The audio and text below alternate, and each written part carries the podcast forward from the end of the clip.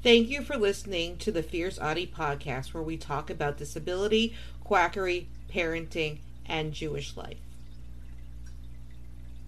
I am sure most of you have read the article by The Guardian. Like most of us, I was very angered by this article. We will dissect it paragraph by paragraph. Almost like a necropsy when I first started veterinary technologist school. The exact words from the article will be in italics so you can follow along. The word autism means a lot of different things to different people. To some, it conjures an image of the socially awkward eccentric who, besotted by a narrow set of interests, eschews small talk and large gatherings in favor of solitude. To others, it's a profoundly life limiting disorder that consumes every waking hour of a family's life, a medical disability that entails unpredictable bouts of aggression resulting in torn upholstery, cracked skulls, and savage bites. Severely autistic people have a life expectancy of 36 in the United States and 39.5 in Europe, while their parents and caregivers often experience PTSD and stress similar to that of combat veterans.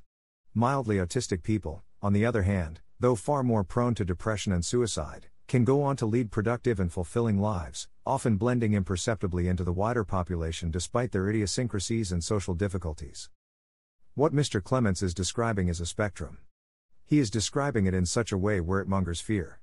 The definition of a spectrum is a broad range of varied but related ideas or objects, the individual features of which tend to overlap so as to form a continuous series or sequence. Nowhere in the definition does it say it is linear. There is no autistic person who is just like another autistic person. There are many different autistic traits. He is focusing on the parents instead of the autistics themselves. This type of talking leads to the tragedy narrative and MMS abuse. He uses functioning labels as well. They are very harmful. How are they harmful? If you classify someone as high functioning, people will see them as people who do not need services. If you classify someone as low functioning, people will have low expectations of that person. You should always assume competence. Imagine being called low functioning. Imagine how that would feel. Just because someone is nonverbal, for example, does not mean they can't become successful. I have a good friend who is, and she went on to be a pharmacologist. Yet a report this week claimed that the difference between people diagnosed with autism and the rest of the population is shrinking. The autism spectrum is so all encompassing that experts are now finally starting to question the validity of the term itself. After studying the meta analyses of autism data, Dr. Laurent Mottron, a professor at Université de Montréal, concluded that the objective difference between people with autism and the general population will disappear in less than 10 years the definition of autism may get too vague to be meaningful. This report does not take into account the services that autistic people need to thrive. There is a striking difference because there is a difference between autistic people and neurotypical people.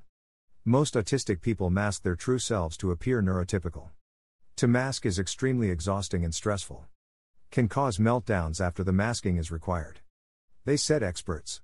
Why do they cite only one?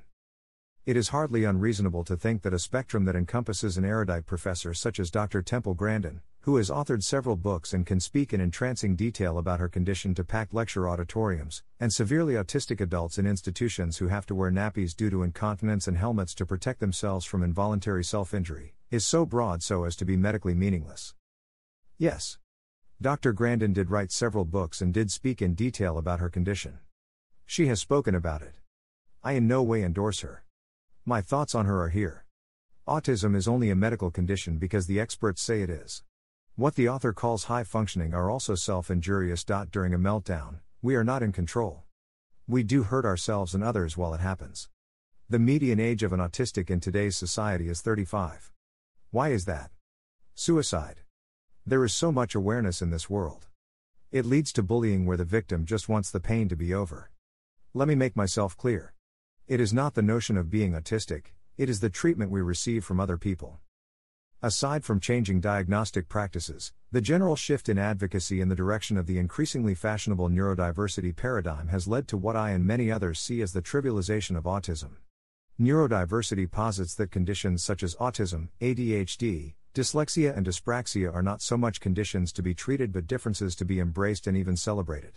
Despite the noble intentions of many of its proponents, there are those who feel that neurodiversity excludes those for whom autism confers few, if any, real cognitive advantages. Despite its claim to be inclusive of all neurotypes, its ethos inevitably means that less verbally able autistic people are marginalized from the discussion.